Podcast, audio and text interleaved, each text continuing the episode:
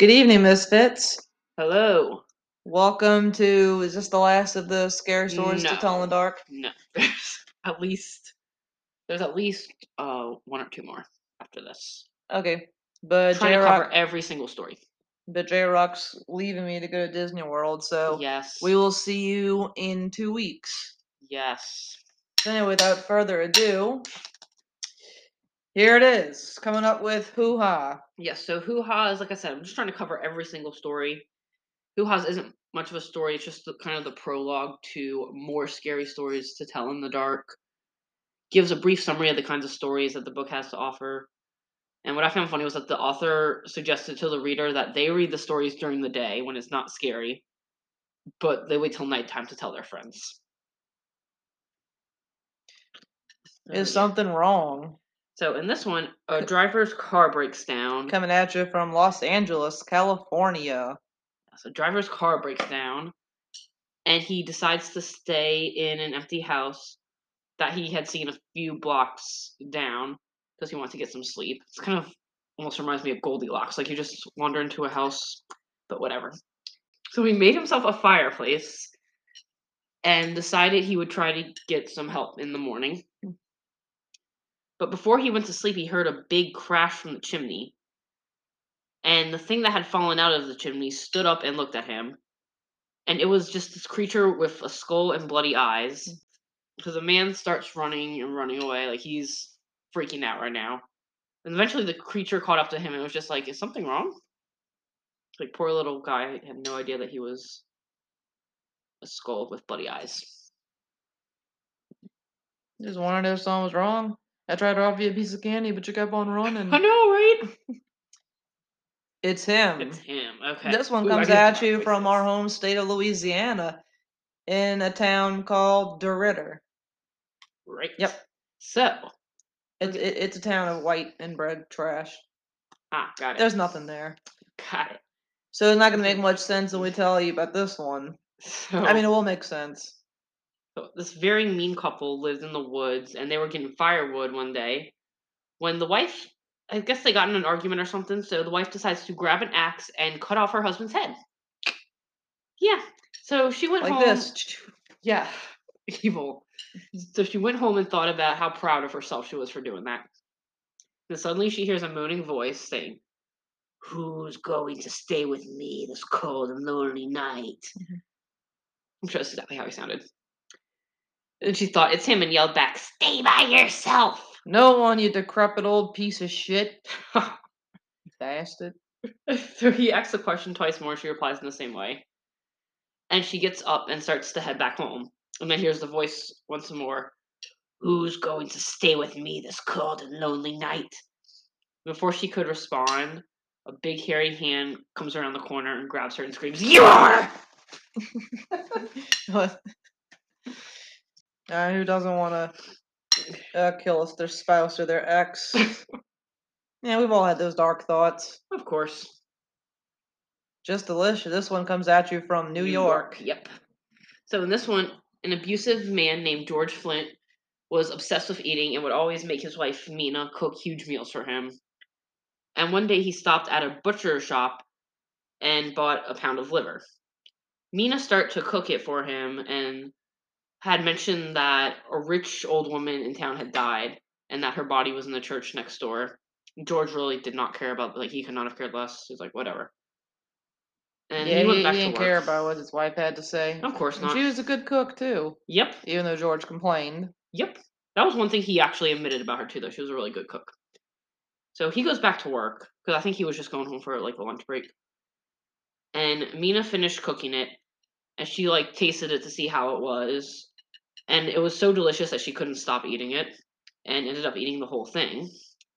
And she knew that George would be home soon, and he would not be very happy at the fact that he's got no liver. So it was late in the day, and the butcher shop was closed. And then she remembered the old woman in the church. So yeah, you can figure out what happened there. Yeah, she took she cut took her liver. Yeah, yeah, that's what happened there. So George got home and ate the liver, and that night Mina heard the woman's voice. Who has my liver? I'm really enjoying doing Ghost voice. Now, at first, she thought she was just imagining it, but then the voice got closer. Who has my liver? And to which Mina replied, I don't have your liver. And the voice was right next to her. Who has my liver? He does. Yes, Mina eventually pointed at her husband and said, He has it. And then Yes. the lights went out and George screamed. Screamed. She took her liver back. Yep. I never. And- had- I had goose liver. That was pretty good. I've never had liver ever. I don't think I want to. I don't know. It just seems nasty. And it's based off a story called "Go Figure" the liver. Yes. Okay, so this one is like cat's eyes. So Coming at you from St. Louis, Missouri. yes. So while a man named Jim Brand was dying, his wife suddenly saw headlights and realized it was a hearse. There were 12 men in the hearse and they all had glowing eyes like cat's eyes. And they lifted something into the hearse and drove off. And this is when the doctor comes to let the woman know that her husband had died. This is based off of part of a story by Augustus Hare in a book called The Story of My Life. So, yeah, kind of a little bit disturbing. May I Okay. carry your basket? This comes at you from. It is an English folk tale. It's uh, Irish too, isn't it? Not this one. Okay. So in this one, a man named Sam Lewis was walking home and saw a woman carrying a basket, but he couldn't see her face. But he still asked her if he can carry her basket. And when he takes it, he hears a voice say, "That's very nice of you." So he's startled because the, well, the voice is inside the basket. If I didn't say, sorry. He hears the voice inside the basket say, "That's very nice of you." So he's startled and drops the basket, and a woman's head rolled out, and he realized it was the woman holding the basket. It was her head. And so he started to run away, but the woman and her head ran after him, and the head bit both of his legs, and then both the woman and the head disappeared. This is based on an old English folktale called The Headless Woman. But in the original version, the man, like the main man in this thing, is named Gabriel Fisher, and he actually had a dog named Trotty with him that was kind of barking at the head the whole time. Will you remember? Well, maybe you will remember. Paris, France. Yep. Yes. So this one is kind of a long one. So there was a lady named Mrs. Gibbs and her teenage daughter Rosemary, and they were at a hotel in Paris when Mrs. Gibbs started to feel sick. So Rosemary found the hotel doctor and asked him to examine her. Brooke is playing me like a drum, literally. Be lucky. Hey, be, Be lu- lucky. sorry, be lucky. Be lucky. Be lucky is playing me like a drum. Anyway. So the doctor said that Mrs. Gibbs was too sick to be traveling, but he said he could move her to a hospital and that his wife could give them the medicine that she needed. But Rosemary would have to be the one to go to the house to get it because the doctor didn't have a phone at his house, so he couldn't call his wife to get the medicine. And he had to move Mrs. Gibbs to the hospital, so he wasn't able to go, but she could go.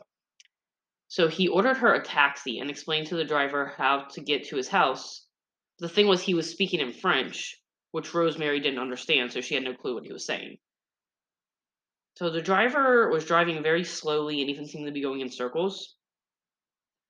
And when she got to the house, it took forever for the wife to answer the door, and then forever to get the medicine ready. And while she was there, Rosemary heard a phone ring and she was confused because the doctor said they didn't have one at the house. So when she finally got the medicine, she went back in the same taxi with the same driver, and the taxi was driving super slow again. And she suddenly realized he was driving in the wrong direction, and when she asked him about it, he didn't respond. So she opened the door and ran out. Once she finally got to the hotel, she went up to the clerk that had given her the room earlier and asked for the key to the room, which was room 505.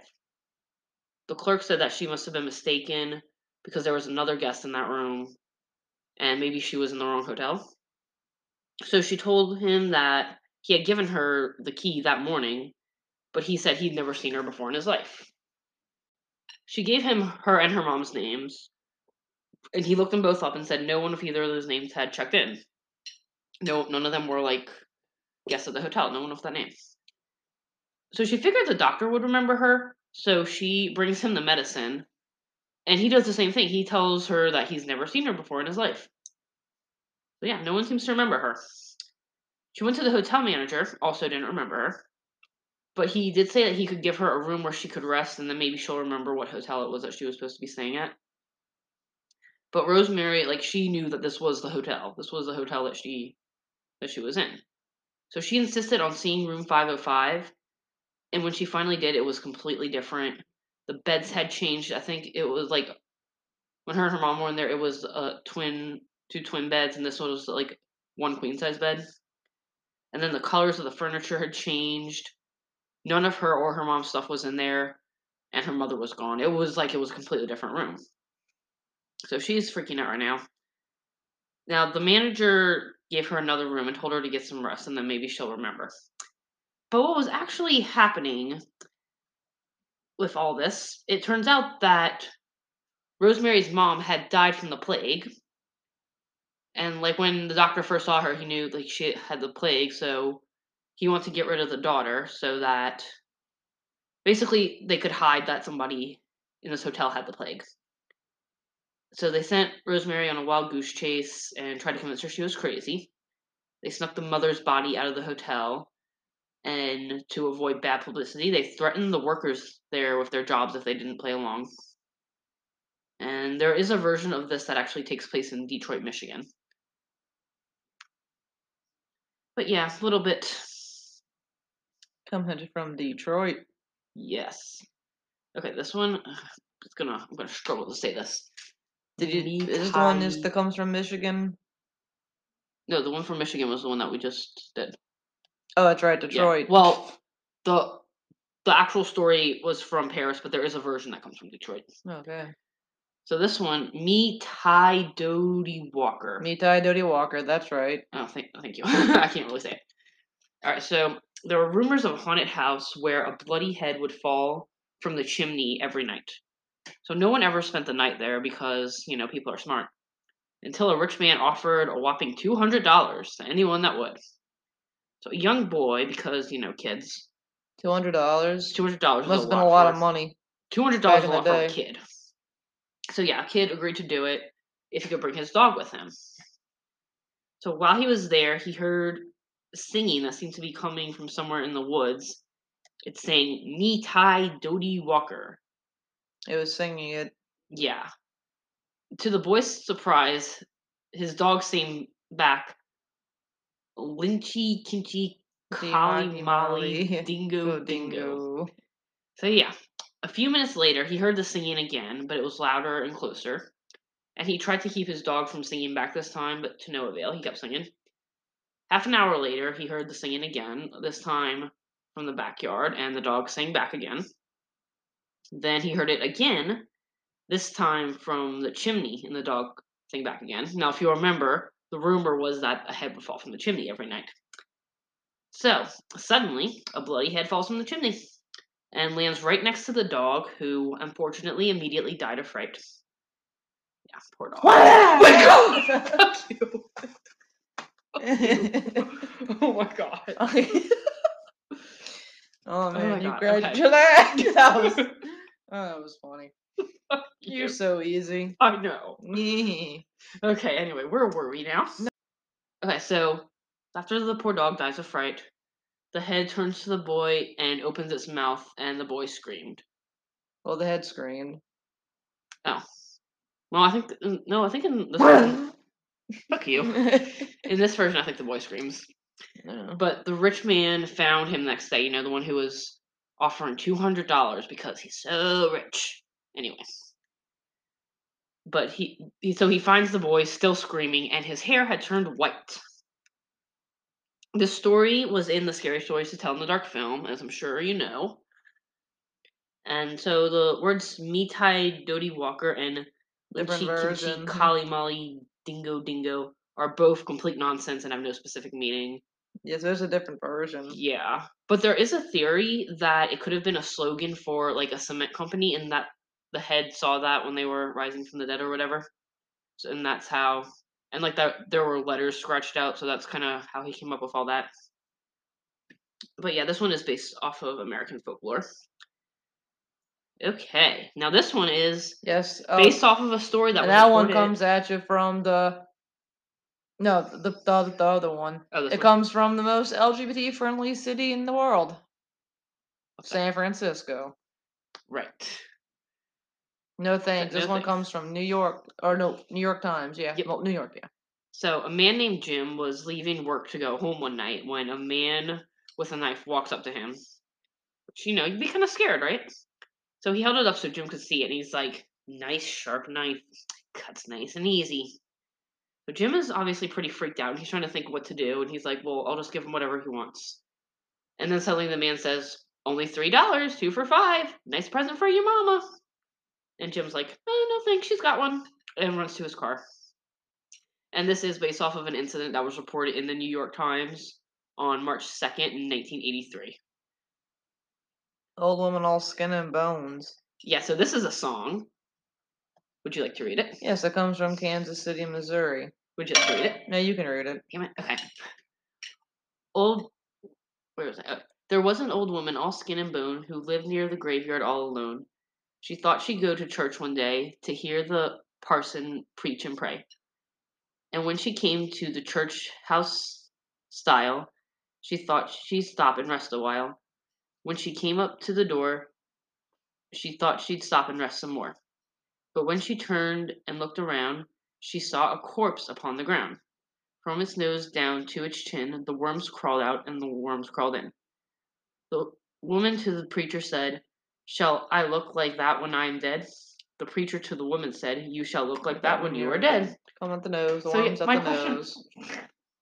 So, my question is, why the fuck is there a corpse just chilling in the church? Like, did they not think to bury the body? Like, does this not arise I any kind of suspicion? Like, is it no one else finds this weird? Okay, anyway. Speaking of church, one, One Sunday, morning, This one comes from the oh French folk tale. Yes. So a woman named Ida always went to church at seven o'clock on Sunday morning. She lived close enough to the church where she could hear the church bells as she was eating. But one Sunday morning, she heard them while she was still in bed, and she realized she must be late for church. So she's freaking out. She got dressed, didn't eat or anything, just she's in a hurry. And when she got outside, it was still dark, and no one was out. She didn't really think much about it being dark, because it was like it was like the time of the year, you know, when it's stays dark longer. So she really didn't think much of it. And um, she figured everyone must be at church, and that's why the streets are empty. So she quietly slipped in and found a seat, and started to look around. So she only recognized one person, and she goes every Sunday. So you think you would recognize more people, but she only recognized one person, a woman named Josephine Kerr, who had died a month before. So Ida's looking around again and suddenly notices that there were some skeletons in suits and dresses in the congregation. Which, I mean, I think sounds kind of adorable personally. But, you know, I guess it might have been a little scary. Just kind of more like zombies, Yeah. kind of. Well, she realized that this was a church service for dead, Dead. people, which I did not know was a thing, but, you know, maybe. And the priest is doing his thing. Yep. And yeah, she realizes she's the only one alive in this whole congregation. Mhm. So, yeah, she's a little freaked out. And she notices that some of them are staring at her angrily. And Josephine whispered to her, Leave right after the blessing if you care for your life. So, yeah, that's kind of scary. So, after the blessing, Ida does, she quickly grabs her coat because she does care for her life. She quickly grabs her coat and walks to the door. And several of the dead people are chasing her, screaming, Get out! You don't belong here! Don't come back! Now they grab her coat and her hat from right off of her. And when she reached the street, she noticed that the sun was rising and the dead people had completely disappeared. She thought maybe it was just a dream. But then her friend found her coat and her hat in the cemetery, all torn up. Torn up. Yep, torn to shreds. Yes, and this is based off a French folk tale called The Spectre's Mass. But in this folk tale, the main character is named Josephine. Josephine. Like you know Josephine who was in the story before, Mhm. the dead woman. Yeah, in this one she's not the dead woman. The other people are dead. Okay. This one's kind of funny. Ring on her fingers. This comes at you from Kansas City, Missouri. Yes. So this one ha- is about a lady named Daisy Clark who died supposedly after being in a coma, and the gravedigger found out that she was wearing valuable rings. So, because gravediggers are never very smart in these stories, he decides he's going to dig up her body and try to get them off. But they were stuck on her fingers pretty tightly, so he decides to cut off her fingers. She started to bleed, which, you know, I don't know much about dead people, but kind of don't think that's a thing that happens. But yeah, she started to bleed and then she sat up. She looked at him and asked, Who are you? And the gravedigger obviously freaked out and ran, but he ended up falling into the grave he had dug for her and fell onto his knife. And Daisy just shrugged and walked home. So yeah, she was actually not dead. She was still in a coma. Now, this is based off a folktale that is found in both England and Ireland called the Thievish Sexton. Room for one more. This, comes at you. based off from of a true Phila- story. Yes, this comes you from Philadelphia. Yes. So this is um okay, so a man named Joseph Blackwell went into Philadelphia on a business trip. One night he was having trouble sleeping and he heard a car in the driveway. So he went to look outside and saw a hearse carrying several people. The driver looked at him and said, There's room for one more. Kind of creepy, but yeah. So the next day, Joseph was telling his friends about all this. He was staying with friends at this time because he was on a business trip. And they all agreed that it was just a dream. So Joseph spends the day in his office building and goes to the elevator. When he gets there, the elevator is like super crowded. You know, when you kind of. This is before COVID, so it's not as big of a deal, but still, you know, kind of uncomfortable. So yeah, he sees that it's super crowded, but someone on the elevator says there's room for one more. Joseph looks at this man and sees that it's the same man from his dream. So Joseph intelligently says, No, I'll take the next one. Then it turns out the elevator crashes, killing everyone on it. So yes, he his life got saved by a ghost. Yes, it's this- based on the true ghost story from Ireland called Lord Dufferin's Go- Ghost Story. Oh, yes. Or a ghostly warning. So in the real story, okay, he's got the longest name ever. I'm sorry. Frederick Temple Hamilton Temple Blackwood. First Marquis of Dufferin and Ava. Basically, he's a British public servant, and he's he was kind of well known. Like he's got a whole Wikipedia page and everything. He's pretty well known. But yeah, he shares his experience about where he saw a ghost, and then years later. So this wasn't the next day, Right. but years in, later, he recognized him in an elevator that ended up crashing. in Tullamore County, Ireland, in the elevator crash. It happened at the Grand Hotel in Yeah. Paris. So the first sighting of the ghost was in Tullamore County, off off Ireland. But the actual crash happened at the Grand Hotel in Paris. yes. But there was another one in Philadelphia. So the Philadelphia is the um the fictional one. Yes. Yes. So that is all we have for you today. Uh, just in time. Right. Stay sweet, time. misfits. Let me know. Let me know how you want me to scare No. J-Rock next time. No. Got your neck. No. Oh, she loves neck being touched. Oh, I hate it. Alrighty. Bye. We'll see you That in. is all. see you when I'm back from Disney World. Yes. And peace out. Nighty night.